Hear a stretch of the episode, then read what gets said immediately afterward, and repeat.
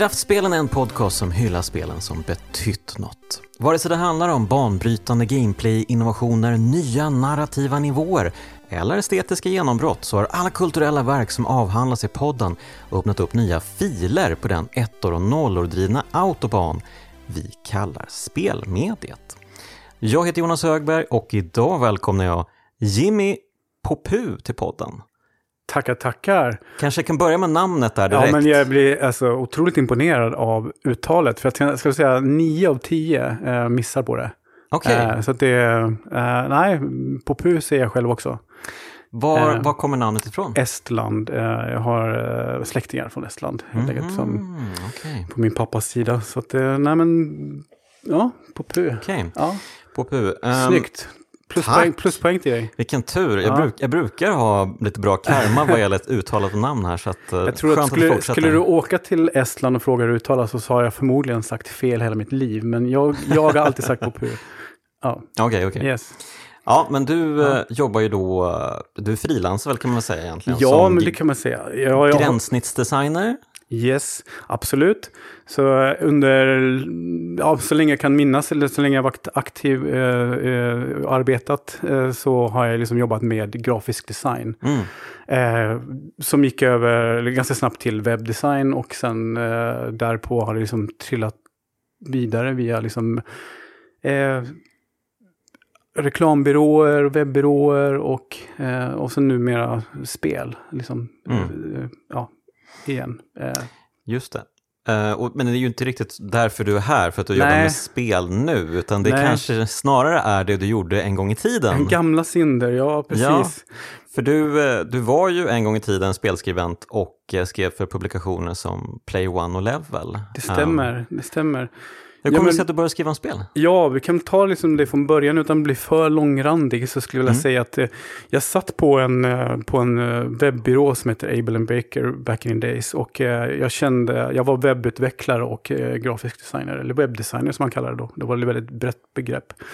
Eh, jag tyckte det var krångligt att ha koll på när spel släpptes i Sverige. Alltså, Eh, Eh, det fanns liksom ehm, branschtidningar. Jag hade bra kontakt med en kille som heter Martin Lindell, eh, som är en liten räv i liksom branschen. Som som ville hela tiden eh, synka det med liksom när spel släpptes. Men det var liksom svårt att veta, när kommer nästa Metal Gear och när kommer nästa liksom, Jet Set Radio och vad det nu kan vara liksom, som man är peppad på.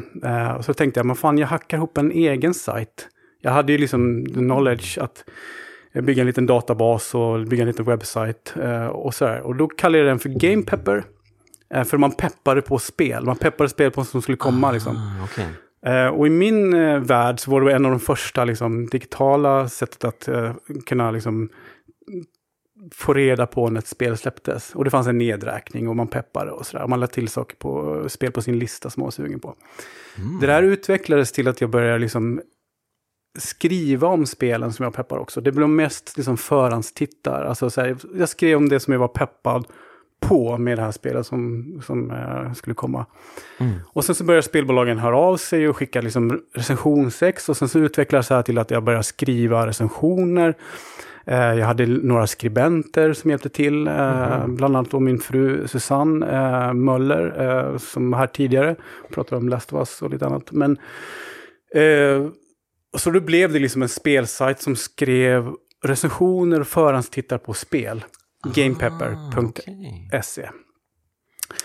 Eh, och eh, någonstans där i, eh, i det, när jag höll på med det så blev jag kontaktad av eh, Kasper Antonius eh, som är då chefredaktör för eh, Player One. Eller han skulle precis starta upp Player One. Jag tror inte han hade gett ut ett första nummer i det, i det, i det läget utan eh, Okej. han letade skribenter för en speltidning som han skulle dra igång. Mm. Eh, och eh, jag har liksom aldrig skrivit eh, för någon tidning tidigare eller för någon publikation. Och jag, hade liksom, jag var helt själv, eh, självlärd och själv, alltså bara, bara ren motivation och pepp så skrev jag min, Ja. gjorde jag min sajt. Eh, så att jag hade liksom inte en- egentligen någon tanke på att det skulle mynna ut i att det skulle vara någonting jag skulle kunna eh, tjäna lite pengar på och sådär. Utan det var bara 100% lustdrivet. Mm, Och eh, mm. någonting som jag gjorde på min fritid. För jag jobbade ju som grafisk designer och webb, med webb och sådär på reklambyrå till dag. Okej, okay. men uh, när är det här ungefär? Är det typ 2003 eller? Ja, det skulle jag säga. Det är väl där omkring 2003-2004-ish. Liksom. Mm. Det är svårt att uh, sätta pendeln exakt på, eller nålen exakt när det var, men det är där om, i de krokarna. Mm. Uh, jag kommer ihåg att jag uh, pratade med Kasper om det här, bara för att minnas rätt. Men jag kommer ihåg att jag blev inbjuden upp till IDG och Kasper hade ju förberett ett, ett, ett frågeformulär. Mm. För att han ville liksom utvärdera om jag var, var en riktig gamer. Eh, för att eh, så var det, och han, vi skrattar åt det båda två nu, men han, han ville liksom inte anlita någon som han inte kände var en riktig gamer. Men du hade och då ju, var hade liksom, inte du bevis i hemsidan? Nej, men jag vet inte. På något sätt så var jag tvungen att bevisa. Han, han var ändå liksom... Ja, han var ändå tvekis. Eh, vad är det här för tjomme liksom? uh, så när jag fick komma dit, svara liksom på... Jag kommer inte ihåg frågorna eller någonting, men jag bara kommer ihåg att han hade ett formulär och jag var tvungen liksom att så här, svara på olika frågor.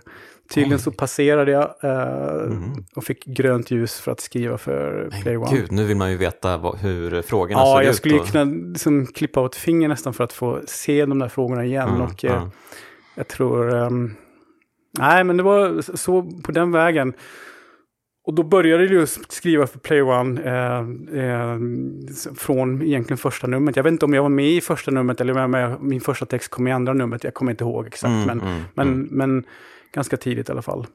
Um, Just ja. det, och vad, vad var Player One för typ ja, av tidning egentligen? Minns yes. du liksom, uh, ja. vad var liksom grejen med Player One? Precis, uh, ja, jag skulle säga att um, Player One var liksom en quirky speltidning, uh, en hit and miss tidning skulle jag vilja säga, där det var um, varierande nivå på verksamheten, men det fanns alltid en ambition att göra saker och ting annorlunda. Jag menar, mm. vi, jag är uppvuxen med och älskade Superplay.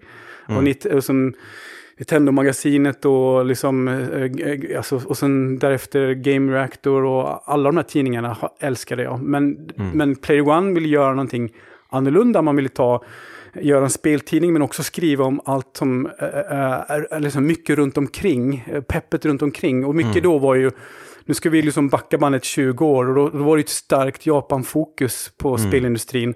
Allt bra, inom, eh, inom citationstecken, kom ifrån Japan. Ja. Eh, så var det bara, det var en total Japan-dominans. Eh, och mm det kändes inte som att ehm, eh, det fanns ett, eh, ett litet gap där i, i, i, spelpressen som inte plockade upp all, liksom den här, allt som bubblar i Japan.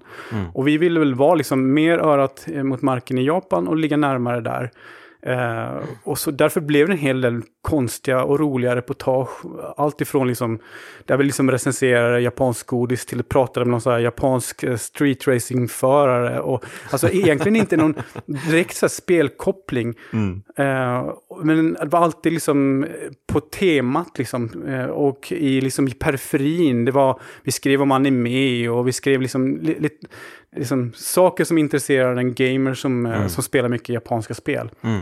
Uh, jag kommer ihåg att framförallt jag själv var lite influerad av en, uh, det fanns en, en anime-tidning som hette Giant Robot. Uh, mm. de, de, skrev ganska mycket om, inte bara om anime, men också om så här otaku-grejer. Liksom som cosplay, filmer från Japan, kultur, Japan-kultur i allmänhet. Ah, ah. De var väldigt välskrivna. Jag kommer ihåg att den var liksom en sån här Mm, jag tycker de gjorde coola grejer. Jag ville att vi skulle göra liknande grejer i mm. Play One. Okej. Okay. Ja, men alltså, jag har ju inte läst tidningen jättemycket. Som du, jag har ju lagt fram äh, ett ex av tidningen ja. här och äh, jag tror att jag har ett par till, men det var den, den jag hittade just nu i alla fall. Uh, Play One nummer 11 och i den finns det ju till exempel då ett reportage på när, ja, ni jag vet inte exakt vem det är som gör reportaget, men ni är liksom på besök i Akihabaras mest kända mm. spelbutik, Super Potato. Yep. Um, och det var ju typ första gången jag hörde talas om Super Potato, tror mm. jag. Um, som ju nu alla känner till såklart. Ja, men precis. Ja, men det, jag skulle säga att det är väl ett uh, väldigt tydlig uh, grej. Alltså, vi gjorde den typen av reportage. Vi åkte till Japan, vi träffade folk, vi träffade liksom jag kommer inte ihåg vad han heter längre, men han som, som var världsmästare i att så här, trycka snabbast eh, på, i, i Pac-Man tror jag det var. Som Mm, han, bara, mm. han träffade, vi gjorde en intervju med och så här, och vi, vi, vi, vi, vi, vi pratade med japaner om hur man skulle på bästa sätt äta äta snacks samtidigt som man spelar och fick lära oss man, hur man använder liksom ätpinnar för att kunna liksom äta snacks. Samtidigt, för att inte då kladda ner fingrarna och, och kladda ner handkontrollen när man spelar. Okej. Så det, det, det var otroligt nördigt, Mm. var otroligt roligt. Eh, vi, vi tog ganska snabbt in en kille som heter Takashi Kurosan som eh, öppnar upp eh, Japan för oss. Som, där vi Mm. kunde liksom få kontakt med alla de här quirkiga människorna. Mm, Eh, mm. Och, eh, han hade liksom otroligt bra kontaktnät och eh, var liksom väldigt eh, här, etablerad på sin, i, inom, inom den japanska kulturen och kunde liksom dra i de här människorna Mm, och mm. öppna upp eh, dörrar som är, annars var låsta. Liksom. Coolt. Ja, men på den vägen är det. Jag kommer ihåg att vi satt... jag skulle vi var ju också så här, vi ville ju recensera eh, japanska spel som inte riktigt hade fått en översättning än. Mm, Och det var ett problem eftersom eh, ingen av oss förutom Takashi kunde ju japanska. mm, Eh, men Takashi fick ofta sitta med. Eh, jag kommer ihåg att vi hade en session när vi spelade Final Fantasy Crystal Chronic. Där Takashi sitter bredvid mig i soffan med, med en kopp te och sen så liksom direkt översätter han medan vi spelar. Liksom, för att vi skulle kunna... Oj. Medan jag, skulle, jag ville ju så gärna recensera och spela det och Ja. prata om det. Eh, Men jag kan ju inte språket, så han fick liksom sitta och... eh, Ja, men så vi hade långa spelsessioner tillsammans där vi sitter och... eh, ja, helt enkelt. Vi hade en direktöversättare i, i soffan. Så på det sättet var det liksom. Det var, Okej. Men, men Takashi pratade svenska och bodde i Sverige? Han pratade inte svenska, han bodde i Sverige och pratade engelska. Okej. Ja. Ja. Okej, så att han översatte till engelska och sen översatte Ja. ni till svenska. Så det Ja. var liksom flera led där? Ja, liksom. ja, ja. Det är så mycket med lost in translation där tror jag. Okej, okej. Ja. ja, vad kul. Ja, men den är verkligen en rolig och ganska snygg tidning också tycker jag. Jag älskar de här liksom symbolerna för alla konsoler. Ja, Ehm, och det är väl Marcus Frost som gjorde designen va? precis. Marcus Mm. Frost var ju art director. Jag tror han numera jobbar på Minecraft, va? eller nej, Mo- Mojang, eller nej, jag, vet, jag kommer inte ihåg. Ja, ja kanske. Ja, jag vet ja. inte riktigt heller. Ja. Strunt samma, det spelar inte så stor roll. Men han har ju hängt med och gjort massa speltidningar och eh, är ju väldigt skicklig grafiker. Eh, Mm. eh, väldigt duktig. Eh, Men så kom det ju sig till slut då att Player One gick i graven. Men det var ju inte bara liksom ehm, eh, stor sorg över det. För att ni liksom inlämnades väl tillsammans med Reset och formade Level. Precis, och Kasper gick ju över till, jag vet inte exakt vad hans roll var, men han drev ju en, en del in, initiativ på, på Level. Bland annat så drev han mycket av de här sidotidningarna som, eh, som Level gjorde. Man gjorde ju Mm. en rad olika, jag kommer ihåg att jag skrev bland annat för den här eh, Level presenterar Tony Hawk. Och så skrev vi om Tony Ja, Hawk-spelen. eh, och sen såklart då, som vi kommer in på lite senare, men Level presenterar World of Warcraft. Mm. Så jag skrev ju ganska många nummer för eh, den tidningen också. Mm. Och där var ju Kasper eh, drivande också i att, eh, att jag vet inte om han var chefredaktör, kanske han var. Eh, Mm. För Bjarneby körde ju på liksom med, med Level och Mm. Reset eh, liksom media och sådär. Och Mm. eh, Mm. Kasper körde lite de här andra spåren som de, som de Mm. utforskade. De Mm. hade väl någon Pokémon-tidning och lite annat. Och, eller någon, jag, jag kommer inte ihåg exakt. Men alltså hur kom det sig att du slutade skriva? Ja, men det är ju intressant egentligen. Jag, ty, jag, jag vet inte om jag någonsin var riktigt ämnad för att skriva. Jag har ingen, aldrig, aldrig liksom, alltid haft svårt för att skriva när det, var, när det kom, alltså allt från skolan. Så jag tyckte aldrig om att skriva. Jag har aldrig varit en läsande person. Så att jag har liksom aldrig fått, eh, aldrig haft naturligt att jag själv ska skriva och berätta. Eh, allt bara var sprunget ur, liksom, eller jo, vänta nu, nu säger jag faktiskt fel.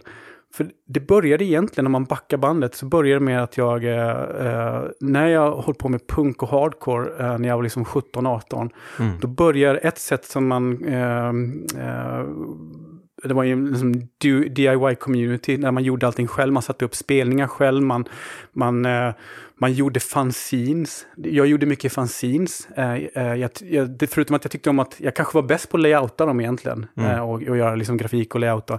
Men eftersom någon var tvungen att skriva i dem också så var jag också tvungen att lära mig att skriva och intervjua folk och, och sådär. Mm, okay. Så det kommer nog lite därifrån att det var kul att, att göra någonting. Ett, ett driv i att, att skapa och mm Sen så, jag fick faktiskt, eh, jag skulle säga att det kom inte naturligt till mig att skriva. Eh, jag satt oftast och kämpade med mina texter. Eh, mm. Det, var mm. inte, det var inte så att det liksom flöt bara, liksom. att jag hade naturligt språk Aha. och eh, så här. Eh, men eh, på något sätt så knaglade jag mig fram och jag tyckte det var jävligt kul. Mm. Eh, sen var det ju alltid ett sidospår för mig. Eh, jag jobbade ju som eh, grafiker och mm. designer till vardags. Och det, det här var alltid en grej som jag gjorde på kvällarna och på sidan om och, ja. sådär. Så det, det, var nog aldrig ämnat att bli liksom en heltidssysselsättning så att säga. Mm, mm. Uh, okay.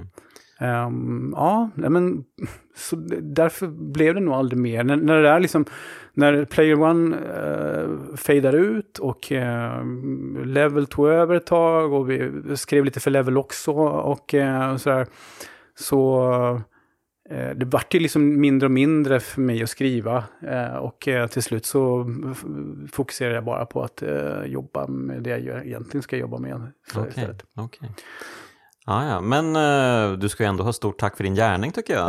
Ja, för uh, jag läste några texter där ja. i det här numret då, som jag har. Ja. Um, du recenserade bland annat Half-Life 2 Um, Asså, shit. Ja, ja och ja. Uh, nu hoppas jag att det var du. Jag får dubbelkolla ja, nästan. Ja, Men jag tror att det var du. Ja, men det jag kommer inte ihåg.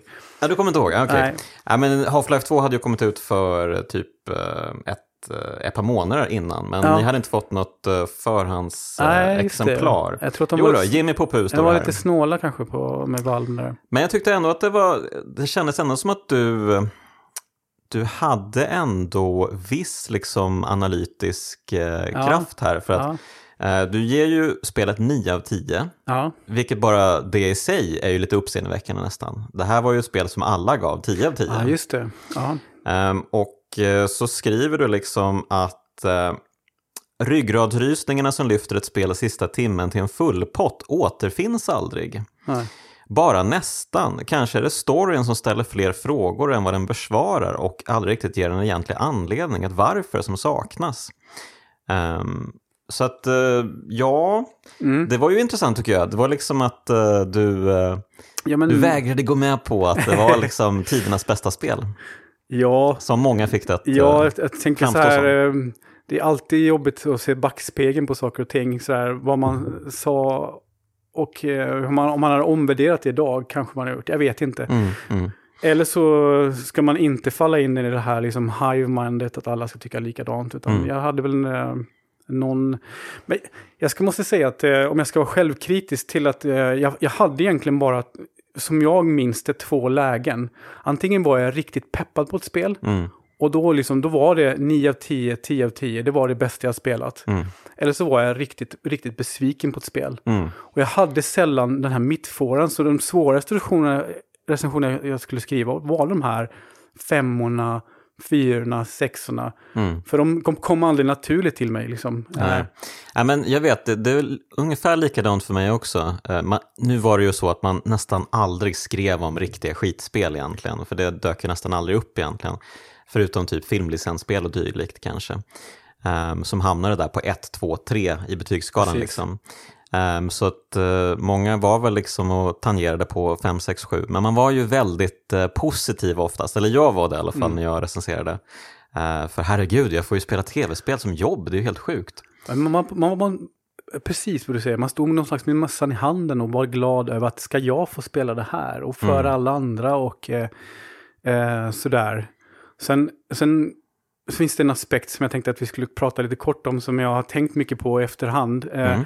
det är ju att det, eh, det var en hel del konstiga grejer som hände den här tiden. Och jag vet inte om det hände lika mycket på de andra speltingen, men jag tror att det gjorde det efter jag mötte ju de här eh, pressen eh, från alla tidningarna. Men det var att man bjöds ju oftast iväg på bjudresor. Mhm, mhm, Det var mycket bjudresor. Eh, spelbolagen hade det som en strategi för att eh, man, man, man flög iväg eh, spel, eh, spelpress eh, till fancy locations för att eh, supa in en, en atmosfär och sen börja skriva om ett spel med någon slags underliggande kontrakt. Mm. Ops, aldrig, jag vet inte om det någonsin var uttalat, men det skulle vara Eh, det fanns någon slags, någon slags överenskommelse att det skulle vara någon framsida på spelet och det skulle vara en recension Mm. på så här. Så, så skulle det nog aldrig funka idag, men så var det då. Och jag tänker att jag mötte ju alltid folk från, från Superplay och från Game Reactor. Från, och vi, vi reste ju tillsammans. Mm. Eh, och, eh, så det måste varit likadant för dem. Men jag, det pratades aldrig om den och jag tänker att jag efterhand, fan, det där var rätt konstigt alltså. Jag kommer ihåg att jag hade en konstig resa, jag, liksom, jag skulle, eller förlåt, jag, skulle, jag blev flugen till Dubai. Oj, okej. ja. Jag blev flugen till Dubai för, av Konami eh, för att eh, titta på deras nya spelsatsning, eller bil eller racingsatsning som heter Enfusia. Mm. Det skulle vara deras nya, det skulle vara deras svar på Gran Turismo. Det var Mm. eh, hardcore simulation, eh, alltså mycket pill i underhuven och i fjädringar och sånt för att eh, Mm. det var, den typen av spel liksom. Mm. Men då vart vi liksom flygna till Dubai, bor på något så här superfancy lyxhotell. Jag kommer ihåg att alla i, eh, inom pressen fick någon sån här, man fick någon slags typ visakort som funkade på hotellområdet. Man bara kunde bara gå och dra vad man ville. Liksom. Så här, jag vill ha mm. drinkar och... Oj, okej. Alltså det var liksom Mm. bara free leach. Jag kommer ihåg att de sen bara körde ut den i, eh, så här, med jeepar ut i öknen. Och eh, när man liksom inte längre kunde se, vilken- man kollade liksom 360 grader, eller Mm. 365 grader, så kunde man inte längre se någon stad.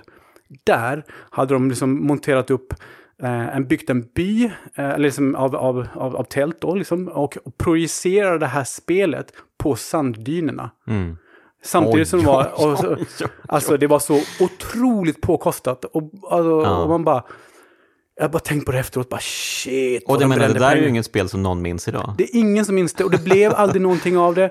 Det är liksom, Ja, det är helt otroligt. och de brände så mycket pengar på att liksom, eh, ja men jag har haft flera sådana här konstiga resor som man bara, men shit alltså, är det här ens, eh, för det första är det ens eh, moraliskt okej. Mhm. Eh, Nummer Ja. två är det, alltså, det är, man känner ju sig lite smutsig när man kommer hem därifrån. För det, Mhm, för, det, mhm. återigen då, det här med att stå i Mhm. mössan med mössan i handen och man är tacksam. Man har fått åka på en skithäftig resa, fått uppleva massa grejer, Ja. blivit bjuden.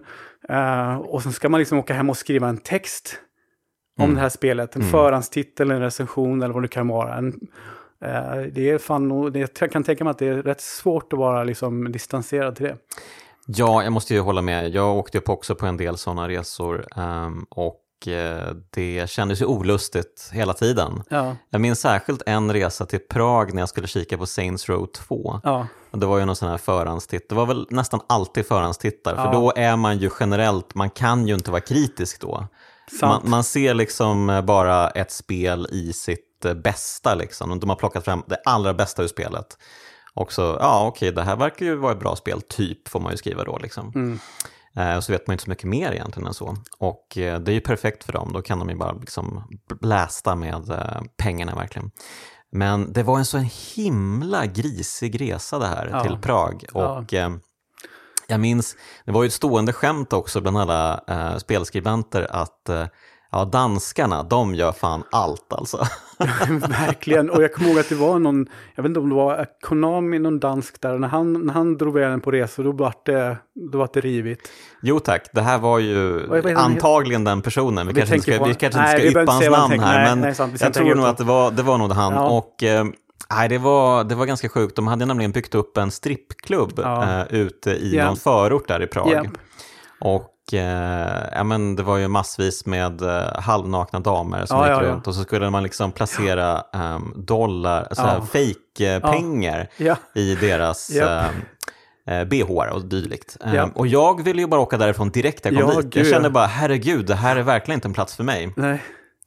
Um, så jag satt ju bara sura i ett hörn tills de liksom till slut bara skickade tillbaka mig till hotellet. Men jag minns att danskarna, de tyckte att det var toppen. ja, men för det är min, min minne. Jag har ju varit, eh, roligt att du kommer in på det där, men jag gjorde en liknande resa till Italien, nej förlåt, Marbella var det, för att kolla på Scarface. Mm. Eh, det, det spelet eh, baserat på filmen. Det var också en sån här resa som var rätt sliskig. Det var också det var tjejer utklädda till katter inspärrade i burar och skit. Som, som mm. det är liksom i filmen Scarface. Och sen så de droppade paket eh, med helikopter ner i en pool. Och paketen då skulle föreställa att det var kokain. Men det var någon slags ah. äh, äh, superfancy champagne. Det var någon sån här crystal-kampanj. Mm. Eller champagne, mm. jag kan inte prata. Champagne. Eh, och det är mycket sånt där man bara, oh, det där, uh, det där känns ju inte helt bra. Nej, det, och jag kommer ihåg att jag, jag, var där med eh, Thomas Wiborg och vi var ju båda två så här, vi tyckte det här var rätt uh, ruttet. Så vi, mm. jag tror vi uh, tog del av den informationen vi behövde ta del av och sen så och käkade middagen så gled vi undan liksom. Mm. man var inte mm. så sugen på att liksom, festa och hänga med det där gänget. Nej, eh, vid frukosten dagen på i Prag då så fick jag ju höra att eh, danskarna hade ju åkt vidare till en riktig ja. eh, strippklubb sen också. Så att, ja. Eh, ja. Nu, yes. nu, kanske det blir väldigt mycket agg mot just danskar här. Det, det, var kanske inte meningen, men det, det var så roligt att det ja. alltid var snack om danskarna jo, på resorna. Liksom. Eh, jag kan bekräfta att det var så. Eh, det var... ja. En, ja. Vi kanske ska gå vidare, men, men absolut, man har ju eh, en del saker på sitt samvete kanske. Jag vet inte om jag skulle säga att jag var överdrivet peppande i mina texter, men Nej. det kändes ju också lite olustigt alltid när man var ja. på de här resorna.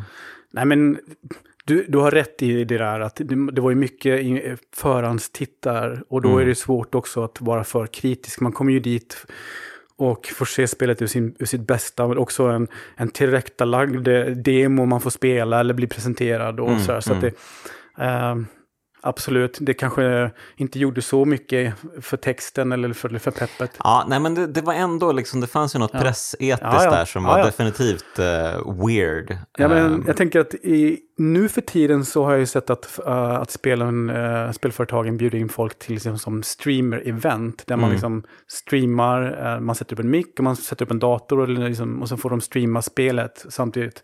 Mm.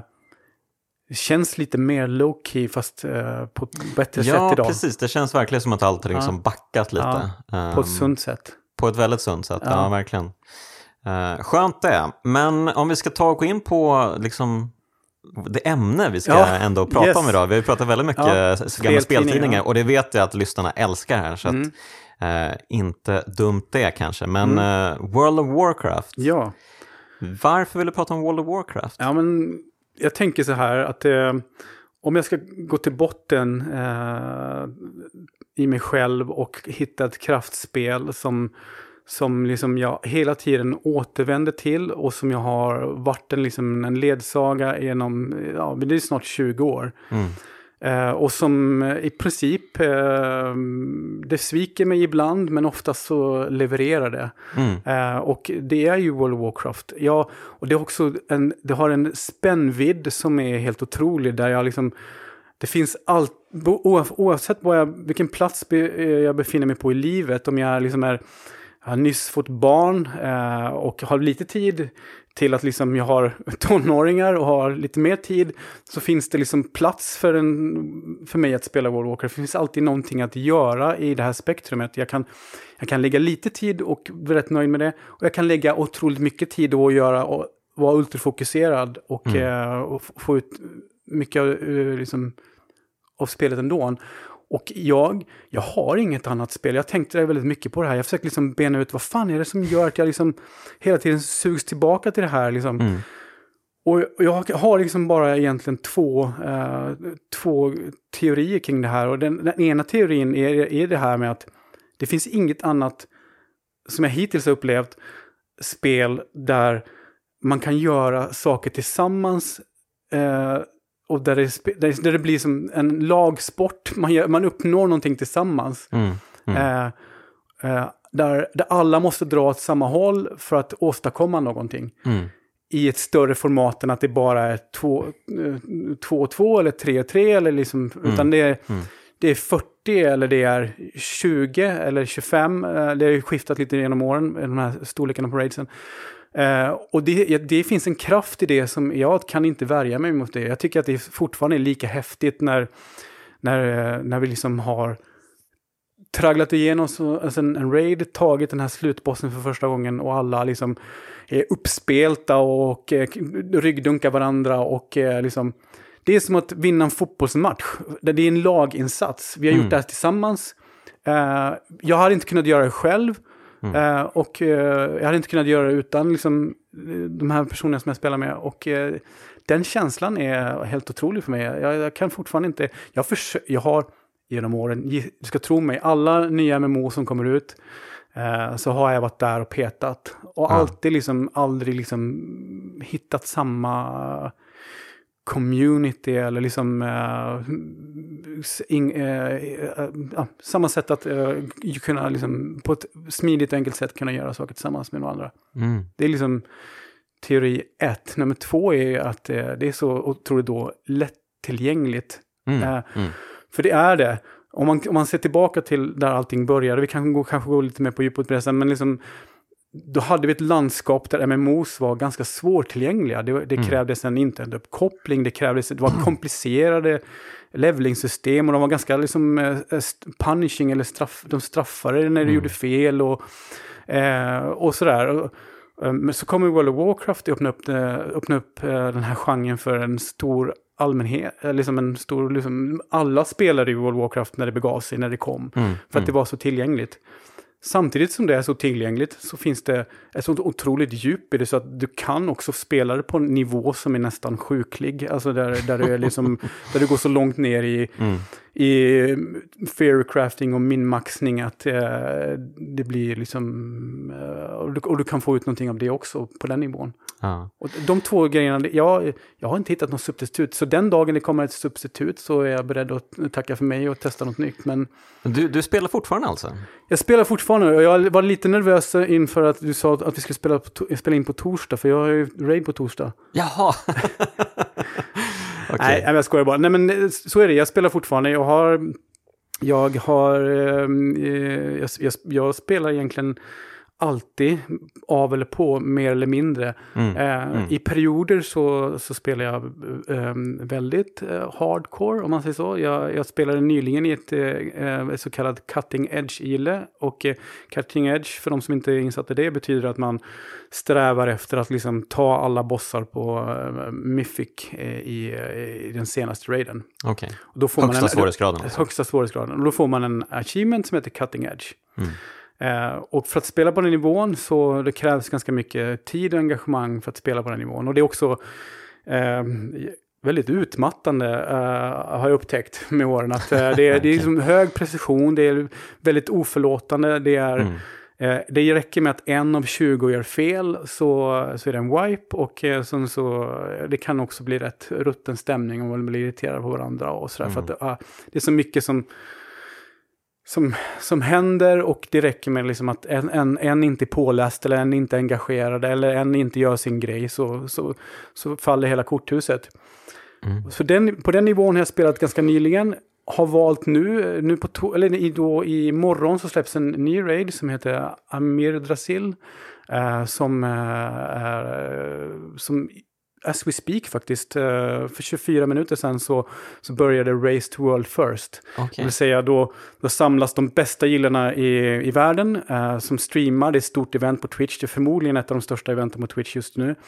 Uh, där de då ska tävla om vem som kan, kan ta de här bossarna på först. Så det är Race to World First, det är Echo, ah. det är Liquid och de här stora gillarna som de har ju blivit superstora organisationer med massa folk som är anställda som, som, bara, som bara jobbar med att se till att alla de här raidersna har vad de behöver för den här stunden. Mm, eh, mm. Så att det är en eh, eh, otroligt påkostad och stor produktion numera. Eh, så det börjar idag. Eh, så det är massa, just här och nu så är det ett eh, jäkla pepp just på World of Warcraft. Dels då en ny raid mm. som uh, som släpps i, i, imorgon i EU. Uh, och, uh, men också så uh, är det den här Race to World First. Men också så om några veckor, två veckor, så kommer ju en, um, någonting som heter Season of Discovery i Classic.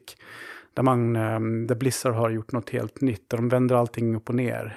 och det ska mm. bli otroligt kul också. Så det finns mycket att se fram emot. Jag, det var länge sedan jag var så här peppad, skulle jag säga, på, okay. på allting ja. som händer just nu i, i World of Warcraft. För att det, Eh, det händer mycket på olika fronter som ehm, eh, både, både, både för Classic men också för vadå, det är så fånigt, jag vet inte varför det kallas så, men det kallas för retail. Alltså den, den versionen som folk spelar som är den senaste kallas för retail ah, och sen ah. den, den som liksom är nostalgisk och blickar tillbaka och, och gamla expansioner och sådär kallas för classic. Jag spelar okay. båda eh, i omgångar, omlott med varandra. Jag hoppar fram och tillbaka lite. Okej, okay. gör man det med samma karaktär eller man olika? Nej, det är olika karaktärer. Det är helt olika mm, världar och, och, världar och ja. spelsystem. Så ah, okay. det finns inget överlapp eller någon sån, eller synergi mellan dem. Så det, Och så måste det nog vara. Jag tror att eh, annars hade de olika communityna blivit galna på varandra. Eh, om det fanns ett överlapp. Okay. Uh, ja. ja. ja. men eh, jag ska väl säga kanske då att uh, det här är ju det första spelet i kraftspelens historia som jag själv inte spelat. Ja. Nej, men du har inte varit inne och nosat på det? Jag har spelat någon timme, ja. absolut. Ja. Uh, det har jag. Det var väl någon, någon sån här gratis prova på typ någon gång säkert som jag var inne och kikade. Eh, men nej, det har väl aldrig riktigt fångat eh, mitt intresse. Men jag har faktiskt en eh, World of Warcraft-historia jag tänkte dela med mig. Ja. Apropå det här du ja.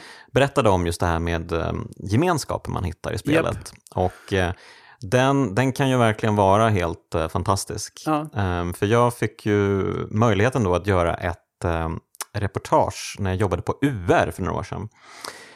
Um, och då gjorde vi en tv-serie, en dokumentärserie om digitalismen. Så här. Mm. hur liksom påverkar um, det digitala våra liv och sådär. Ja. Och uh, ett positivt exempel som vi lyfte fram var ju då World of Warcraft. Och då åkte jag till Oslo och träffade Um, det fanns nämligen en, det var väl en story som breakade ganska stort för några år sedan. Um, en norrman, då, en ung norrman som hette Mats Sten som hade en muskelsjukdom och som mm spelade World of Warcraft. Yep. Och Eh, det var en sån här, eh, jag kommer inte ihåg vad den heter, den mus muskelsjukdomen, men den var, liksom, bröt ner kroppen så att man till slut blev helt paralyserad. Ja. Um, och uh, att, ja, han dog ju väldigt ung då, den här Mats. Um, men han liksom fick upp, han fick liksom um, hans drömmar kom till liv i World of Warcraft kan ja. man säga då. Och där kunde han liksom bli den ja. han ville vara helt enkelt. Ja. Um, och det var en jättefin historia och jag fick prata med uh, Mats föräldrar och med uh, medlemmar ur hans gille också då. Och uh, de var så himla mysiga och härliga personer alla de här människorna. Um, och Eh, ja, men det var framför, framförallt det som jag eh, tänker är liksom kärnan i World of Warcraft. Det är ju liksom ja. människorna som, som samlas kring spelet. Jag får, jag får typ rysning när du säger det. För ja. det är ju det, du, du slår ju huvudet på spiken. Jag, jag tänkte, jag, jag såg nyligen en, en, dokumentär, eller det var en som slags minidokumentär om ett gille som, eh, som alla, alla är döva. Så alla i gillet är döva. Och sättet du kommunicerar med i vanligtvis i World of Warcraft är ju att du sitter på Discord och som pratar. Men det är ju, röst är ju liksom jätteviktigt för att mm. kunna ropa och, och det finns en raid leader som berättar vad som ska göras och håller koll på så att alla gör rätt och sådär. Mm. Men att de får ihop det och spelar på allra högsta nivå, alltså mythic-nivå, mm. som ett dövt gille. Alltså det var så wholesome att se det där, liksom att se de där för de, var som, de har hittat en, ett, ett, liksom en, ja, men de har hittat sin lilla community där de kunde spela trots att de då var, de hade, de var döva. Och de kunde raida på den här nivån trots att de har, ja, trots sitt liksom handikapp eller vad man ska kalla det. Liksom. Uh, uh. Äh, otroligt häftigt. Uh, det, alltså, World of Warcraft är ju som... Det finns ju tusen små sådana här historier som poppar mm. upp hela tiden. Mm. Det är alltifrån liksom alla som har, jag har ju många kompisar som helst som har träffats via World of Warcraft som fått barn och allt det där. Mm. Mm. Liksom, och gift sig och duttelidutt. Liksom det som finns hela aspekten av det. Och det är mm. häftigt. Det är, det är verkligen eh, eh, användardrivet och liksom eh, World of Warcraft är ingenting utan användarbasen och liksom communityn. Eh, och eh, så är det till dagens datum. Eller mm. dagens datum. Att, eh, ehm, Eh, mm, och det, det är fortfarande det som är häftigt. Det är fortfarande, jag tycker fortfarande det är svinhäftigt att hoppa in i en grupp med människor jag inte känner och sen börjar man skriva lite och sen är plötsligt som man, ah, ska vi köra en instans till? Och sen ja. är det plötsligt som man lärt känna någon. Man har någon som bara, vänta jag ska gå ut och min, min katt eh, gör det här. Eller så här, och helt plötsligt får man liksom små, eh, små grejer från livet sipprar ja, in. Ja. Eh, jag väntar mitt barn vaknade, eller liksom, vad det kan vara nu för tiden. Mm, mm. Så här. Och det, det, jag, kan, jag kan tycka det är så häftigt att det, helt plötsligt har man suttit och spelat med någon i flera timmar jag, som jag inte känner. Uh, eller så spelar jag med kompisar som jag känner och vi, vi sitter och nöter grejer tillsammans. Så det är mm, liksom mm. båda aspekterna. Men nej, otroligt uh, um, häftigt. sen mm. ska, måste jag säga att jag tycker också en styrka i World of Warcraft är att jag kan också bara vara själv. Mm. Att, det finns stunder där jag bara, jag orkar inte, jag orkar inte spela jag, eh, ett spel som kräver för mycket av mig rent emotionellt. Alltså nej, jag är en, en för hög insats. Jag kanske, jag kände det efter jag spelade igenom Alan Wake 2, att så här, shit, jag var helt dränerad. Jag orkar inte liksom börja på ett nytt spel. Mm. Alltså för att det liksom var så en otrolig upplevelse. Mm. Att eh, Eh, men då var det skitskönt att bara sitta och spela World of Warcraft. Jag kunde liksom logga in, prata inte med någon, bara sitta och questa lite, levla lite, göra lite eh, mm. små puttriga grejer. Och att det kan vara det också. Mm. Att det, inte mm. box, det måste inte vara det här supersociala engagemanget där, där jag sitter med, med 19 andra personer i en, i en Discord, utan det, det är också det här puttriga och det lilla. Mm. Och, och, det finns liksom, spektrumet eh, eh, rymmer både och.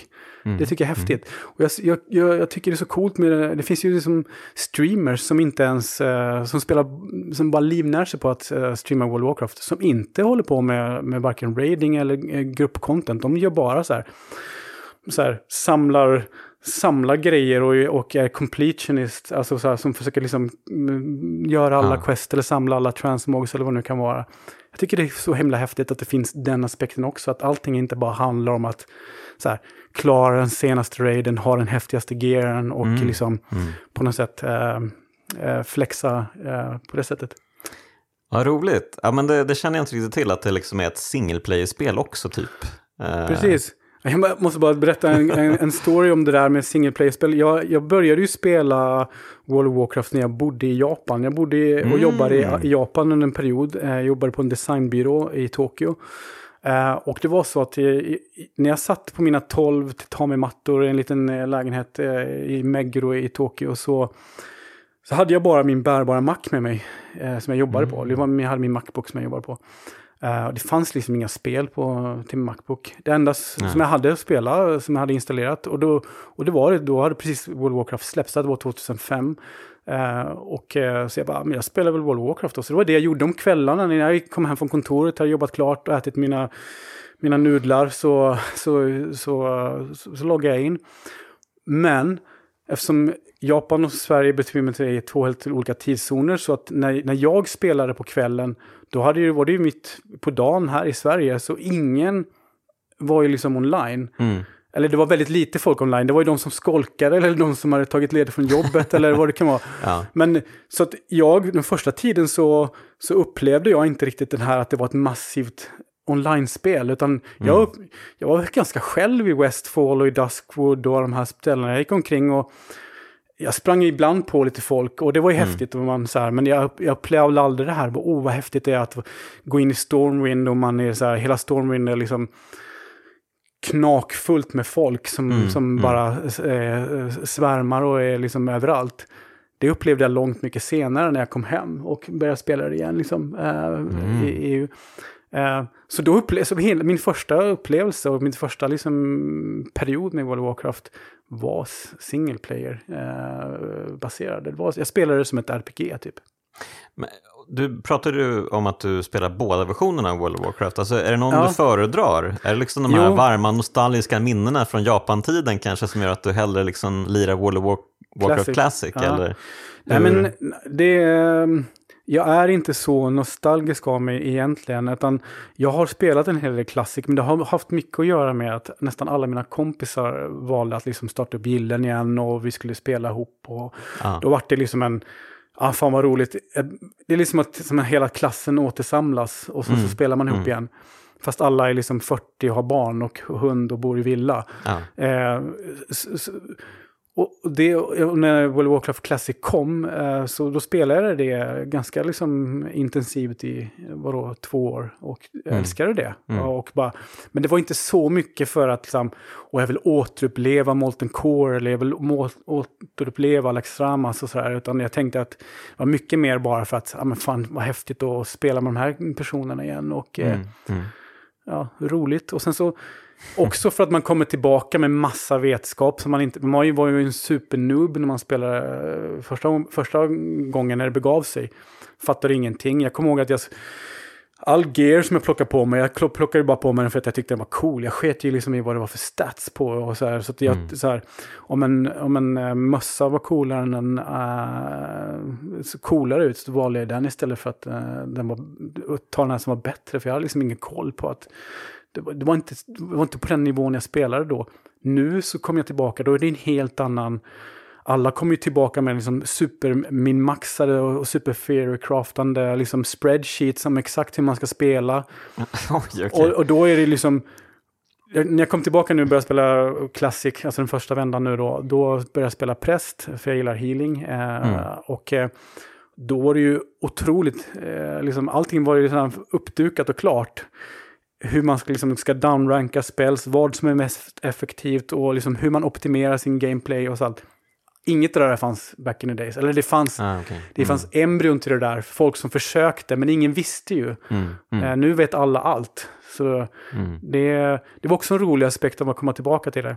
Men samtidigt så är det också, fan det är ganska mycket grejer som har blivit bättre sedan dess. Mm, Alltså, mm. Som man kan uppskatta i moderna versioner av World of Warcraft som jag bara, shit när jag hoppar in i den moderna World of Warcraft så bara, ah just det så här var det. Fan vad skönt att det är så här, att det inte är som i Classic.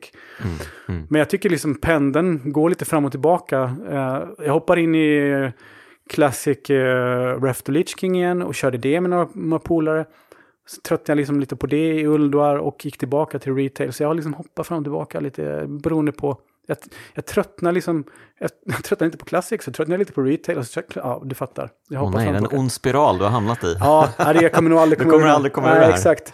Så länge Blizzard håller på och släpper eh, liksom, eh, sina liksom... vad- Mm. Fortsätter ge ut sina gamla expansioner så kommer jag säkert hoppa tillbaka. Men allting handlar ju om i slutändan om vilka jag spelar med och att jag tycker det är otroligt kul. Mm. Men kan du inte berätta lite om dina liksom, eh, främsta minnen, ögonblick Jo, från spelet? men absolut. Och det finns ju många att ta av. eh, och eh, jag skulle vilja säga att de starkaste minnena är ju de här när man... Jag skulle säga... När man har suttit uppe, en raid ska precis släppas. Det är liksom börjar bli midnatt, portarna ska öppnas. Mm. Eh, alla är taggade, vi har förberett oss i flera veckor på liksom att eh, fixa rätt consumables. Eh, eh, varit inne på, på testserverna bara för att liksom förbereda oss eh, på de här kommande bossfighterna. Alla är liksom på tårna, det är som att vi står i startgroparna. Och sen så in, köra eh, och sen då klimax, ta sista bossen. Och alla liksom så här ja men du vet, får gåshud och nördskriker och eh, är, glada. för att vi har liksom åstadkommit någonting tillsammans och det var en team effort.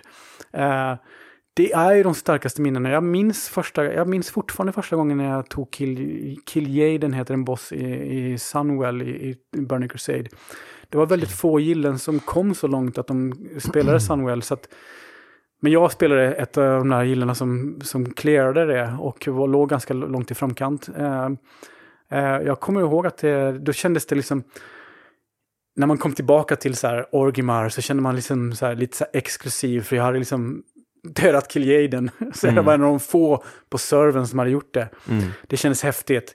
Jag kommer ihåg när eh, jag kommer in i, i Naxramas för första gången. När vi, nu pratar vi ursprungliga uh, Wrath to Lich King. Eh, alltså när vi kommer tillbaka till Naxramas i den omgjorda versionen i Wrath of Lich King. Och vi var etta på servern med att klara den. Och jag bara, då kände man sig, det kändes häftigt att vi hade gjort det tillsammans. Vi hade liksom eh, Mm. planlagt det här och pratat ihop oss. Och sen hade alla liksom hjälps åt, vi hade grindat och eh, lev- hjälp för alla att levla för att komma upp. Liksom, alla skulle ju upp till 70 snabbt, eller förlåt, till 80 snabbt och sen så in i Naxxramas och sen så klära skiten. Eh, och de där minnena sitter i. Liksom. Det, är, det, är, det är någonting här med den kollektiva ansträngningen och Ja. att eh, eh, och den förlösande effekten när liksom vi gör det här tillsammans. Och det finns någonting att alla är så glada i det tillfället. Vi liksom ryggdunkar varandra och man, eh, det finns en god stämning. Mm, mm. Som är svår att... Eh, men så finns ju många fina minnen som är mycket mindre. Som är Mm, allt, alltid, alltifrån de här gångerna när man... När man, jag kommer ihåg eh, liksom när, vi, när hela gillet samlades upp. För att jag kommer ihåg då, eh, min fru Susanne Möller skulle, hon skulle dinga 60 i Winterspring.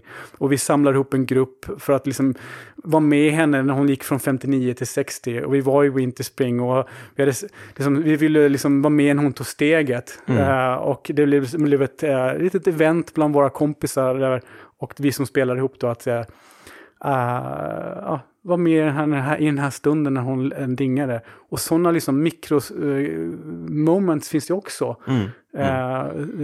eh, eh, som är fina. Liksom. Vad fint att eh, bara att gå upp liksom en nivå. Ja. Ja, men det är- det är något, det är liksom, Jo men det är liksom, 60 var ju taket då. mm, Så, mm. tak, så hon nådde taket liksom. Så det var liksom ändå att hon gick i mål på något sätt. Ja, Ja. okej. Ja, det känns lite som en nyårsfirande nästan det här. Exakt, jo men så är det. Så Ja, är det. Var, det blir lite ceremonion, ceremoniellt, vad heter man? Ja. Kan inte, ja. Ceremoniellt. Ja, precis. ceremoniellt. Ja, exakt. Ja men precis, det blir, man, man, man dingar helt enkelt, man stordingar, man blir 60. Okej, wow. Ja, Eh, liksom återspeglas det även i vardagen sen efteråt? Liksom, att, nej, eh, kanske inte riktigt. Um, inget, inte så mycket firande utanför Arlanda. liksom skålen i champagne? Ja, just liksom. det, så här, skål till, nej, Mm. nej. Nej, okej. Nej, tyvärr inte. Det varit mycket bara in-game, men äh, Ja. ändå. Ja, Okej, äh, ja. Fint. Äh, ja.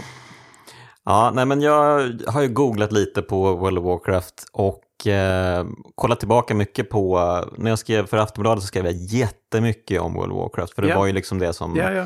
gav klick på den Mm. goda, gamla goda tiden. Och det var ju mycket så forskningsrapporter om Mm. hur bra World of Warcraft eh, kan vara liksom på olika sätt. Ehm, dels, jag läste någon gammal forskningsartikel som gick ut på att eh, ja, men, eh, alla företag borde anställa World of Warcraft-spelare. Ja. För de har ju bevisat att de kan det här med liksom, Team, gruppbyggande, teamwork, gruppdynamik och sånt. Liksom. Förstod, forskaren förstod inte varför de anställde folk som precis var klara med utbildningar och hade Ja. fått de fina diplomen. Istället borde de satsa på World of Ja. Warcraft-spelarna. Ja, men jag har läst det också och jag, det fin- jag, har, jag ser en poäng i det. Jag tänker framförallt de som jag tänker de som driver ett gille. Mm. Att, låt oss säga att du, på den tiden så, på Classic-tiden så, eller på Vanilla-tiden så var ju gillena i regel ganska stora.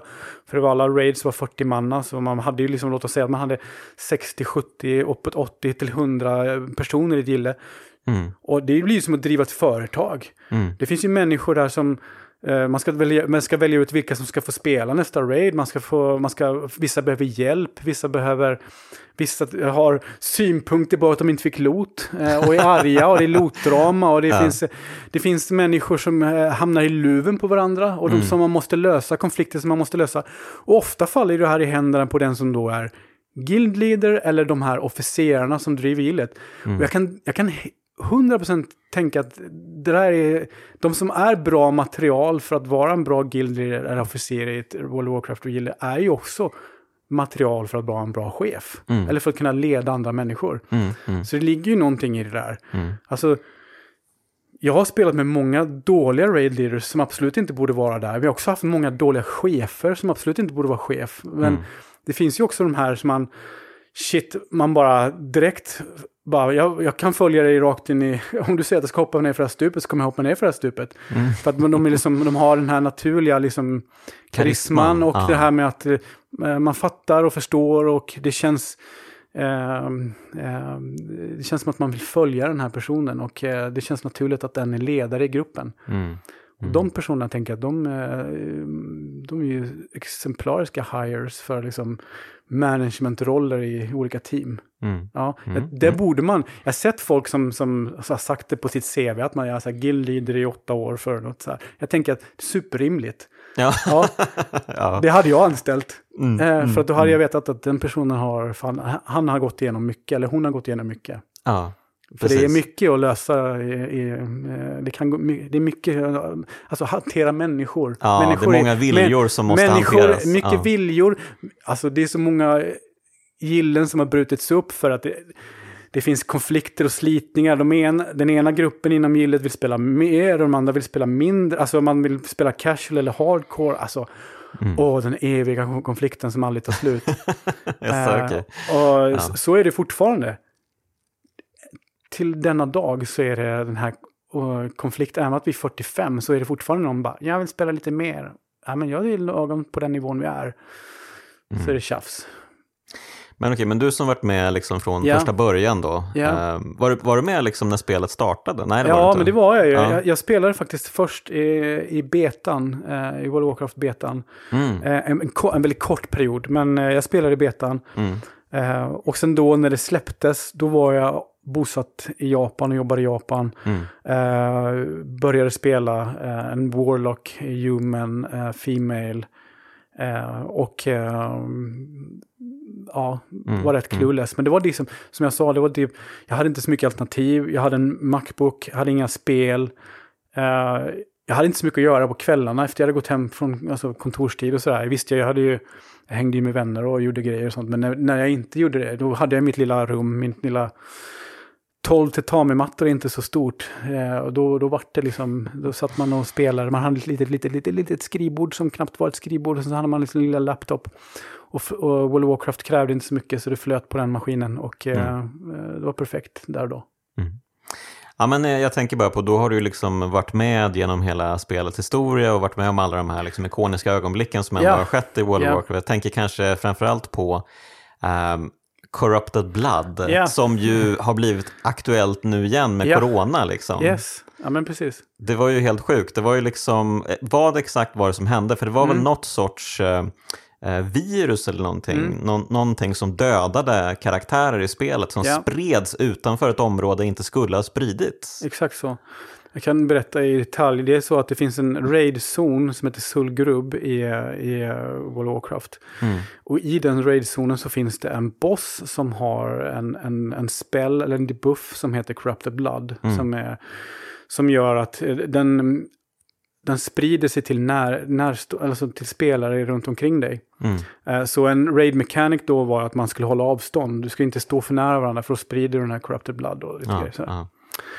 Eh, Men då fanns det då en bugg som gjorde att den här, den här debuffen spred sig till pets. Eh, Och det finns en klass då som heter hu- hunters, eller jägare, som har pets. Och eh, de spred sig den här buffen till pets. Så när man lämnade raidinstansen så hängde den kvar på petsen, på djuren. Mm.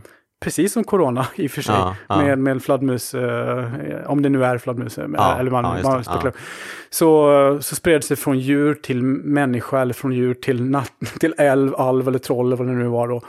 Eh, och då, eftersom de, de här huntersna ehm, tog sig tillbaka till städerna, tog med sina pets, de var fortfarande liksom, hade den här liksom, eh, sjukdomen corrupted blood på sig.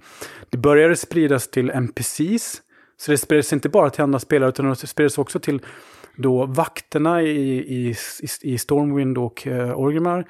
Eh, och helt plötsligt så börjar liksom vakterna dö som flugor och spelare börjar dö som flugor. Så jag kommer ihåg, jag kommer ihåg det här väldigt tydligt, att man loggade på Hela liksom Orgrimmar var bara skelett. Alltså det fanns, det var bara död överallt. Mm. Och så fick man, väldigt snabbt fick man den här debuffen och sen så hade man, jag vet inte, jag kommer inte ihåg exakt hur lång tid det tog, men låt oss säga att det tog två, tre minuter så var man död. Mm. Det gick inte, det gick inte liksom att få bort den, eh, den här de- debuffen. Ah, Okej. Andra debuffer kan man dispella. Då kan man be en eh, präst eller någon annan att eh, dispella en magisk debuff på dig så kan du få bort den. Men den här på något sätt gick inte att få bort. Jag kommer inte ihåg. För jag tror att det var en, en del av raid-mekaniken att man skulle... Nu kommer säkert någon korrigera mig, men jag tror att man skulle stå i någonting eller för att bli av med den här debuffen. Mm. Okej. Och eftersom du då inte kunde göra det utanför raiden så, så, så kunde du inte bli av med den. Mm. Och så spreds den. Och mycket riktigt som du var inne på så, så vart det här sen då ett, ett underlag för forsknings... Alltså, man tittade på det här som ett underlag för hur virus kan spridas, hur epidemier kan...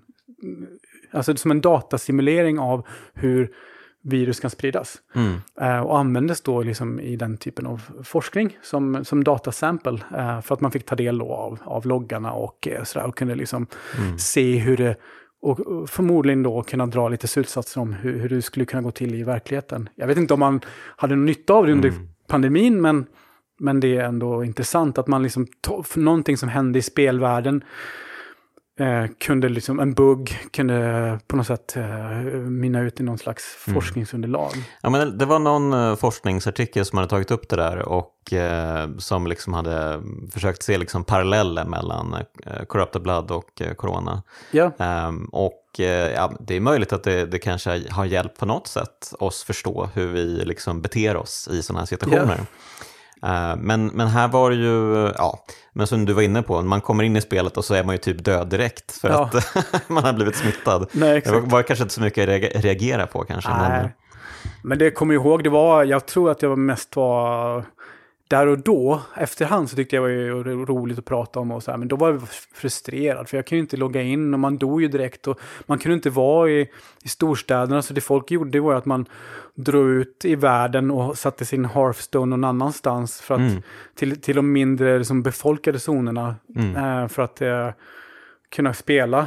Så det var ju så att under ett visst antal dagar eller hur nu länge det pågick, jag kommer inte ihåg exakt, så, så kunde man i princip inte spela. Man kunde, mm. inte, man kunde inte raida, man kunde inte spela. Så det var ju, där då så kommer jag ihåg att det var liksom så här, fan, kan vi inte fixa det här liksom? Eh, man var liksom lite frustrerad på Blizzard. Mm. Men i mm. efterhand så är det ju otroligt roligt och, man, och en rolig grej att ha varit med om. Mm. Men det finns, ja. Det finns Förberedde det dig för corona? Nej, egentligen inte, det skulle jag inte säga. Nej, Nej. det gjorde det inte. Nej. Okay. Uh, men uh, nej, nej det är, det är mycket sådana här roliga grejer som har hänt i World of Warcraft som, är, det, som inte liksom utvecklaren hade tänkt sig. Som det här var en sån grej, det var ju baserat på en bugg som mm. man som då inte tänkt, var tänkt sig. Men eh, det har ju också hänt flera gånger att, eh, framförallt under liksom vaniljtiden då, eller World of Warcraft Classic, eh, så att, att spelare har sprungit och hämtat sådana här outworld-bossar, alltså world-bossar, dragit in dem i städerna som de har kajtat och de har dragit med dem ända från Blasted Lands ända till liksom Stormwind. Mm. Och släppt lös dem så att så när du loggar in så helt plötsligt står en raid-boss mitt i, i, i Town Square i, liksom i, i Stormwind. Och alla, han bara one-shotar alla. Så att ah. så fort du ressar så bara blir du one-shotad. Det är också sådana här roliga grejer som har uppstått på grund av att som jag varit med om också, som, som det var inte meningen att det skulle vara så. Nej, nej. Någon har liksom klurat ut ett sätt att för det finns ju då som en mekanik då att man, man, man, man får aggro av en mobb. Man får alltså, mm. mobben börjar följa efter dig. Uh, till en viss grad. Om du, om du lyckas liksom springa tillräckligt länge så kommer den släppa. Ja. Men då har de liksom lyckats få med den så länge genom att då hela tiden hålla ett visst avstånd så att de inte blir one-shotar själva. Men också då att de hela tiden får med sig den saktligen. dragit, och det måste ha tagit liksom lång, det måste, det måste ja. tagit lång tid för det är, liksom, det är, det är en bit att gå. Ja. I, i, world, alltså i, ja, Blasted Lands till Stormwinds är en bit, bit iväg. Och ja, mm. men bara otroligt. Uh, uh, den kreativitet som, uh, och, som är väldigt ja. rolig. Och eh, det vore väl kanske tjänstefel om vi inte tar upp även Leroy Jenkins här. Ja, precis. Ja men absolut, Leroy Jenkins, ja, man har ju, fatt, man har ju fattat så här i efterhand att han, uh, han, han mimade ju och han skojade med dem, men där och då så, tro, så var ju alla liksom så här, hur kan han göra så här mot sina raid-kompisar? Man bara fick mm. ju så här, ja, uh, jag hade så här, det var ju det ultimate, eller vad ska man säga, uh, det ultimate backstabbing att göra mot sin mm. raid. Att förstöra så pass för sin raid. Att springa ja. in och eh, medvetet liksom sabba så att alla skulle dö. Mm. Mm. Eh, och för de som inte känner till hela Leroy Jenkins-upplägget så är det ju så att det, det finns en raid som heter UBRS som är en 10 raid i, eh, i World of Warcraft Classic eller Vanilla WoW. Eh, där det finns ett rum som är fullt av ägg. Eh, och går man på de äggen så börjar man de hatcha och så hatchar de varandra och så hatchar de varandra. Och sen helt plötsligt så är det liksom som eh, översvämmar av liksom såna här drakwhelplings. Eh, och eh, det går att... Eh, eh, så strategin är att man ska ta sig förbi dem utan att toucha de här äggen. Det är Ja. det som är strategin, att Ja. man ska försöka lotsa sig igenom de här äggen. Mm. Och ibland så går man på ett ägg, men då tar man hand om dem. Men inte alla på en gång. Det går, eller det kanske går, men det är svårt att ta alla på en gång. Mm. Varför absolut inte få oförberedd. Och den här personen, vad han gjorde då, är att han, han skriker Leroy Jenkins och så springer han in i, eh, i det här rummet och hatchar allt. Eh, hans, hela hans raid eh, wipas och eh, Ja, det är så roligt. Eh, Jag tror att de har gjort en återskapning av ögonblicket. Ja. Jag tror inte de filmade själva ögonblicket, men jag tror att hans äh, Gille gjorde liksom Ja, en okej. återskapning och filmade själva ögonblicket. okej. Så det finns på YouTube. Och då eh, står de ju och pratar med varandra eh, resten av gillet en lång stund och lägger upp strategin för hur precis. De ska göra där inne. ja.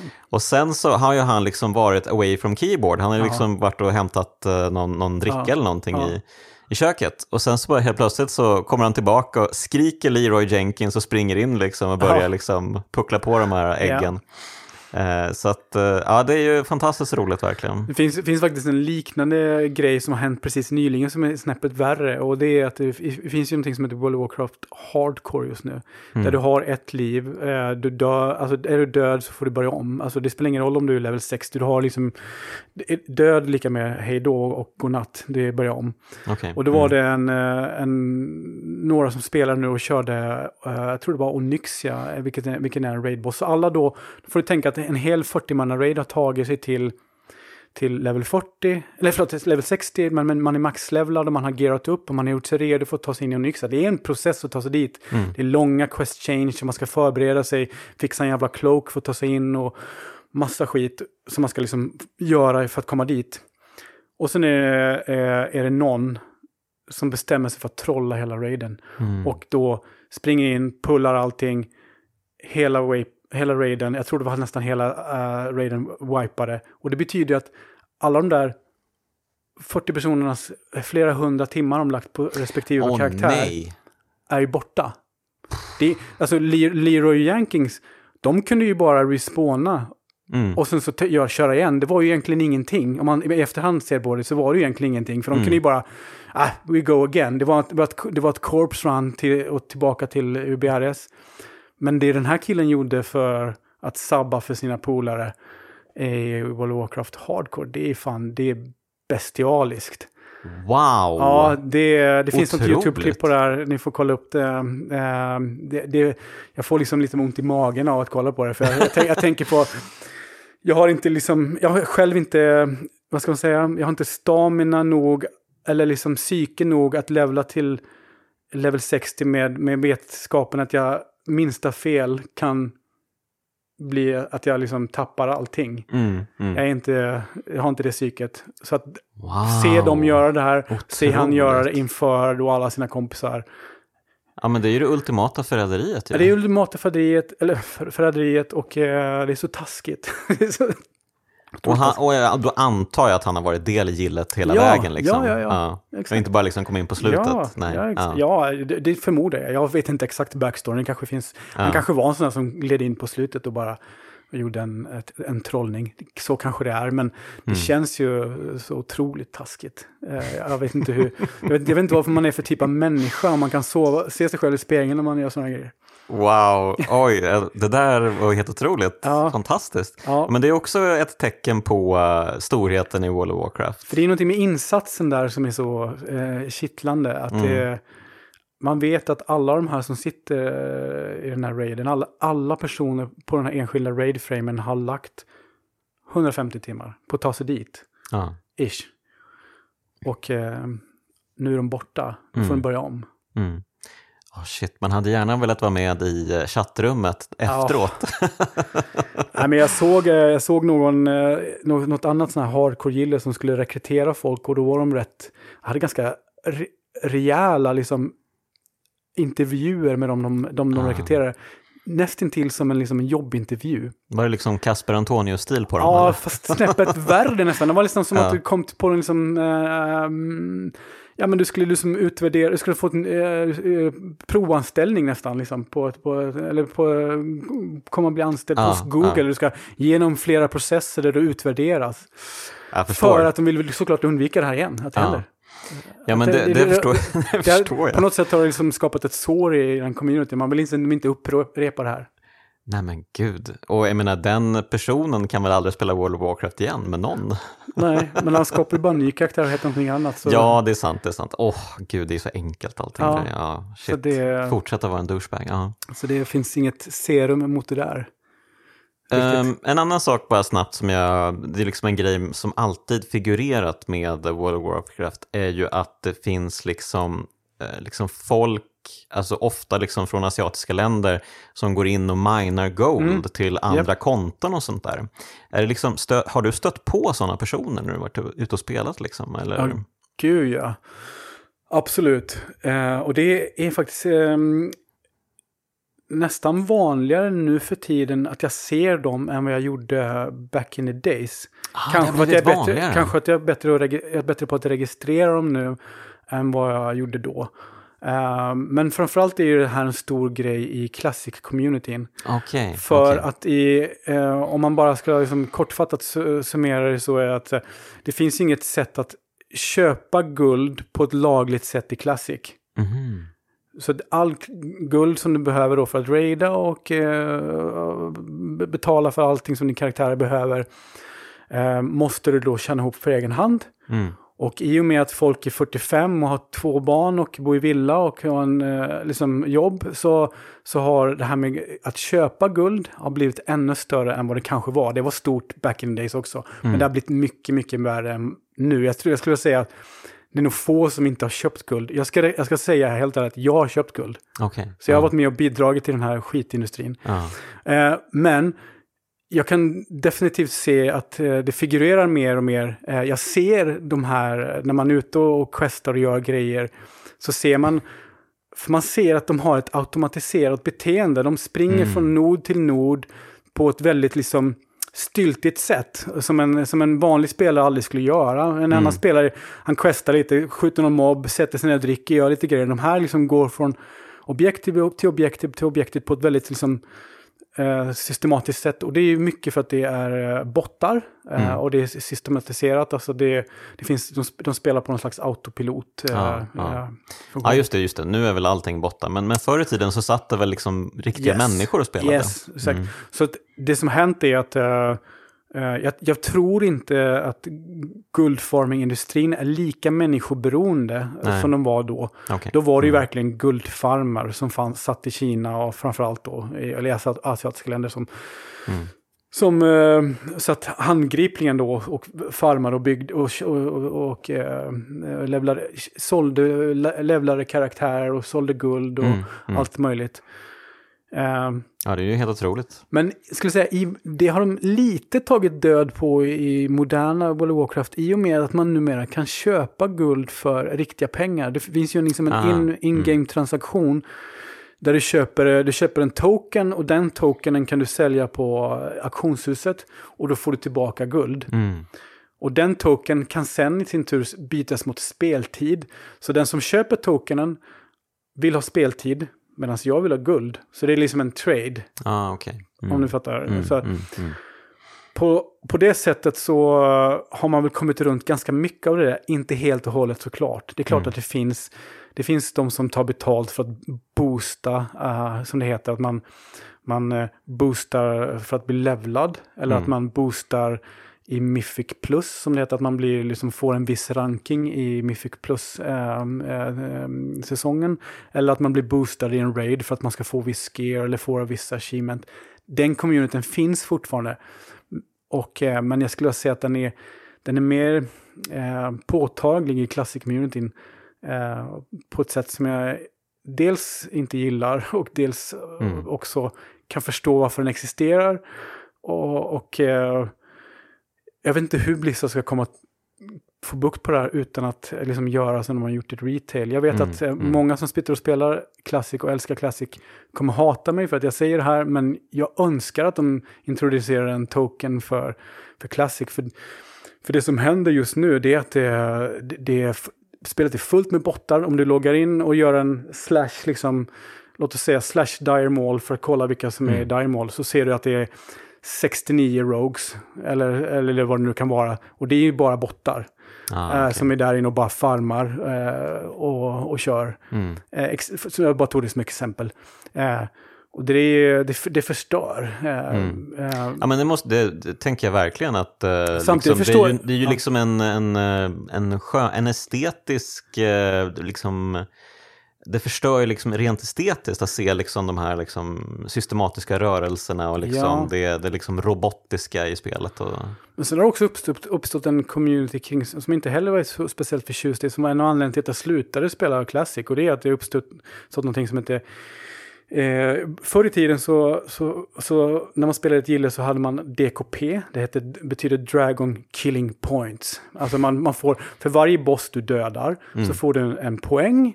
Och de här poängen kan du sen använda för att när, du ska, när det droppar saker i en raid så kan du säga att jag vill lägga 40 av mina DKP på det här svärdet. Och då kanske du säger jag vill lägga 45 och så vinner du den budgivningen. aha. Alltså man budgivar om, om det som Ja, droppar. ja. Det som har hänt är att det finns något som heter G, eller GDKP, alltså Gold DKP. Eh, alltså folk kommer in med jättemycket guld eh, Mm. som de då har med största sannolikhet köpt på, av, av, på olaglig väg. Mm, Eh, mm. Och sen så går de in och sen så, eh, så går allting bara ut på att man ska ha så mycket guld som möjligt för att liksom köpa till sig gear. Och då i, slut, I slutändan så blir det ju bara ett pay to win-spel. Mm, mm. För det, om man ser tillbaka till hur det var, då kunde man fortfarande köpa guld, men du kunde bara köpa guld och använda till dina consumables och dina enchants och lite annat skit. Det var egentligen ingenting som påverkade chansen att få gear eller få eh, Mm, mm. Att, att din power level som karaktär skulle bli bättre. Mm. Men idag så i classic-communityn så allting är bara G- GDKP och det är så himla trist. Det är så toxiskt eh, och eh, tråkigt. Så det, Mm. Det är väl det som får mig att eh, liksom, ibland då, så här, "Aj, för fuck, jag orkar, orkar inte hålla på med det här. Nu, nu är det bara GDKP-raids Mm. som, eh, Mm. eh, som utannonseras och man kan vara med och sådär. Och eh, då faller jag tillbaka till retail och sen så kommer jag tillbaka och sen så får, ja du vet.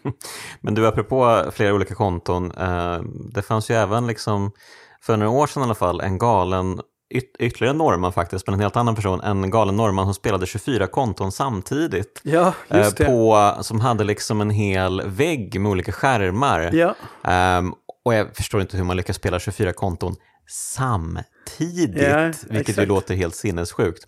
Ehm, men har du liksom någonsin inspirerats själv av sådana här dylika vansinnesdåd? Vad är det sjukaste du gjort Ja, i WoW? nej men... har faktiskt, jag, jag känner ju till de som har, det kallas för multiboxing. Mm, eh, mm. Att man eh, kör flera karaktärer samtidigt. Det finns, det finns mjukvara för att eh, låta ändå som då knapptryckningarna styra, att eh, replikeras på flera olika datorer samtidigt, på flera olika konton samtidigt. Aha, okej. Så Mm. det, det de gör det är att de skapar en, eh, flera, flera karaktärer av samma klass. De sätter upp spelsen på samma position på alla, på alla bars. Så att det, är liksom, de är identiskt likadana. Mm. Det, det som, låt oss säga att de har fem schamaner. Alla fem, de här fem schamanerna har exakt sina, liksom, sina liksom, spells utlagda på samma, på samma plats. Okej. Så när han trycker på ett, eh, om det nu är ett som är hans main, main ability, Mm. så kommer den då trigga på fem datorer samtidigt istället för en. Ah, okej, Så funkar okej. Mm. Eh, i, liksom, i kortfattat. Eh, Men du har aldrig inspirerats av just det kanske? nej, men jag har aldrig... nej, ja, fan, nej, jag vet inte. Nej, jag har aldrig... Jag har förstått att det, liksom, det ser ju roligt ut. Jag har ju sett folk som gör galna grejer som, log, som kör fyra, fem karaktärer i, liksom i battlegrounds i PVP och, och springer omkring och liksom eh, one-shotar folk och tycker det är roligt. Jag kan ju fatta på något sätt tjusningen. Skapar sitt eget gille. Ja men precis. De, jag kan ju se tjusningen, jag kan ju fatta att de tycker att det är roligt. Mig har aldrig liksom attraherat. Mm. Eh, jag har haft flera konton eh, av andra anledningar. Att ibland har det varit så att man, vill kunna farma saker. Men att man, eh, för att kunna göra det så har man behövt, behövt vara i grupp med någon. För att kunna vara i grupp med någon är inte alltid någon, någon finns tillgängligt. Mm. Då har jag skapat ett annat konto för att, för att liksom bjuda in mig själv. Så mm. att jag själv kan göra de här grejerna solo, om ni förstår vad jag menar. Ja, ja, ja, ja. absolut. Eh, så det har jag gjort, men det skulle jag inte säga är galet. Men ändå, på en, eh, eh, ändå haft flera konton som aktiva för att kunna utföra vissa grejer i. Mm, mm. Ja, vad är liksom det konstigaste som hänt i spelet? Åh, konstigaste som hänt i spelet? Uh, nej, jag... Svår fråga kanske? Ja, jag, jag, eh, jag, varit, jag har varit scammad. Uh, ja, okej. Okay. Ja. Aj då. Jag, jag kommer ihåg att jag skulle liksom köpa någonting av någon. Jag kommer inte ihåg exakt vad det är, om jag skulle köpa en enchant eller om jag skulle köpa någon gearpiece eller vad det var. Jag skulle träffa den här killen i Thunderbluff och jag skulle ge honom pengar, alltså guld då. Mm. Eh, ger honom guld och sen så stänger han tradefönstret och liksom vill inte, han ger inte det jag skulle ha fått honom. Och jag var liksom naiv där, jag hade ju liksom tryckt på okej okay innan han hade tradat ordentligt. Ja. Så jag kan ju se på det efterhand att jag var ju naiv och gjorde fel, men han utnyttjade tillfället. Mm. Och sen så hoppade då kanske tre av hans polare fram och sen gjorde de så här slash laugh. Alltså de skrattade åt mig för att jag liksom var nedgjord. Fy fan. Så jag vet inte om det är konstigaste som hänt, men det är också... Det har hänt en eller två gånger att jag liksom blivit scammad på sådana grejer. Man, när man har varit lite naiv och trott att men, såklart att det, det här är en mm. vettig människa som ska... Det. För det handlar ju mycket om det här, framförallt i, i, i Classic uh, och Vanilla WoW, att uh, det är ju den här interaktionen med människor. Du kan ju inte bara... Skulle du ha en enchant så var du tvungen att liksom sitta och skriva i, i chatten och sen så ta kontakt med någon möta upp den här personen i världen, eh, chatta med den här personen, bara jag vill ha den här enchanten, ja, så får man, då får man också lita på den här personen. Är så här, nu mm. kommer jag med all den här, all den här mat, eh, enchanting-materialet, ger jag till dig, mm. och sen så kommer jag trada dig igen, och sen kommer du enchanta mitt vapen. Men det skulle, i, det, i, det, i den stunden så skulle den här personen lika gärna kunna ta mitt material och bara sticka. Mm. Och det är det som händer där och då. Och, men, men ni 99 fall av 10 så är människor schyssta och eh, gör inte sådana här eh, grejer, men det, det händer. Och det, då känner man sig alltid som en, eh, en dumstrut. Ja, men då kommer vi tillbaka till kärnan igen, att det är människorna som gör World of Warcraft. Ja, men det är ju det. Ja. Det är på gott och ont liksom. Mm. Det, det, finns ju, så, så, är det ju, det finns ju hela, aspekt, liksom hela spektrumet av att det finns massa fina och härliga upplevelser i World of Warcraft, så finns det ju också en uh, jävligt uh, toxic uh, environment också. Mm. Mm. Som inte är så härlig. Och jag har ju spelat i sammanhang där, där det inte är så jäkla skön stämning. Alltså där man har mm. så här, på, sedan, när man har loggat ut så bara fan jag måste nog byta gille. Eller, alltså, det här är inga, det är inga goa dudes, det här är inga som jag skulle vilja hänga med. Nej, nej. det kanske är alltifrån att det är sexistiskt till att det är liksom att man ja, till det rasistiskt eller vad det nu kan vara. Liksom mm, det, mm. Det, det slurs överallt. Och ja, men precis. Det är som, människor i allmänhet. Men där blir det ju, för det blir en sån smältdeg av, mm. av människor från olika, olika socionomiska och olika bakgrunder till att det liksom är uh, någon är 23, någon är 45 och hela det spektrumet bara där, vad man har gått igenom, var man befinner sig i mm. livet. De, de pratade om att uh, Steve O'Bannon som var Trumps rådgivare en gång i tiden hade ju liksom uh, varit inne i World of Warcraft eller hans, hans people hade väl varit inne i World of Warcraft och rekryterat liksom arga, ja. ofta vita unga män liksom, ja, till liksom, ja. desinformationskampanjer och dylikt. Um, ja, men det sägs ju att Sägs att Breivik spelar World of Warcraft. Just det. Eh, mm. Uh, han var en känd WoW-spelare.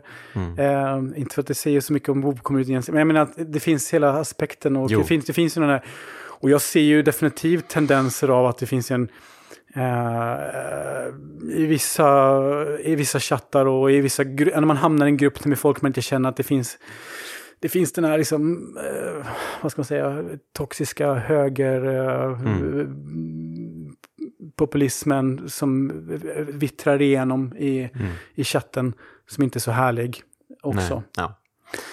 ja, men eh, låt oss avsluta på ett ja. lite mer positivare yeah. plan. Eh, varför tycker du att World of Warcraft är ett kraftspel. Ja. Tror du att du lyckas liksom eh, sammanfatta det på ja, något sätt? Okay.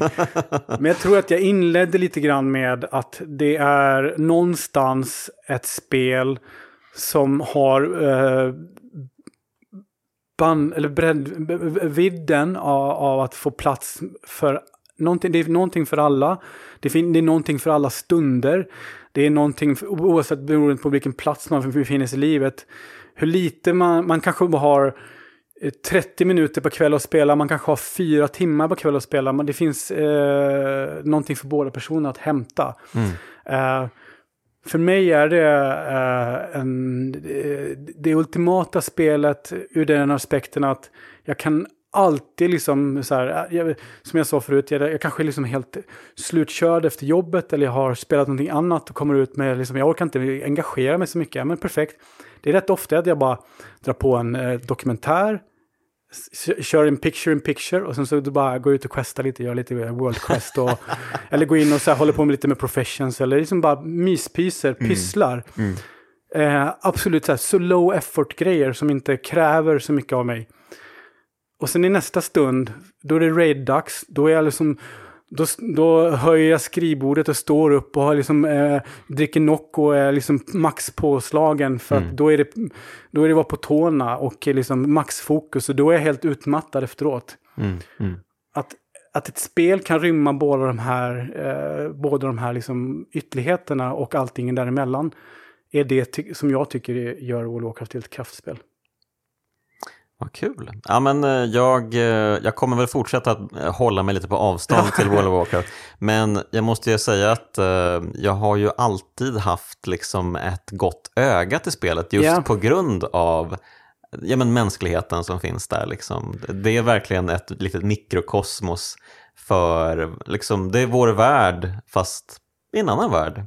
Ja men det är ju det. det. Det är ju, det är ju fantastiskt. Ja. Ja, ja, men precis. Det är, det, är oftast en direkt återspegling av vad som händer i världen också. Och det är ja, mm, mm. på gott och ont liksom. Ja, men eh, stort tack för att du var med i Kraftspelen. Det är jag som ska tacka. Otroligt kul att komma hit, att träffa dig, eh, få vara med, eh, få en mick och megafon, att prata om spel, roligt. Mm. Det var länge sedan sist. Tack som fan. Och tack till alla som lyssnat såklart och alla som är Patreons. Och de finfina pojkarna i Bippot-bandet 047 som gör musiken till Kraftspelen. Hörni, vi hörs igen nästa vecka.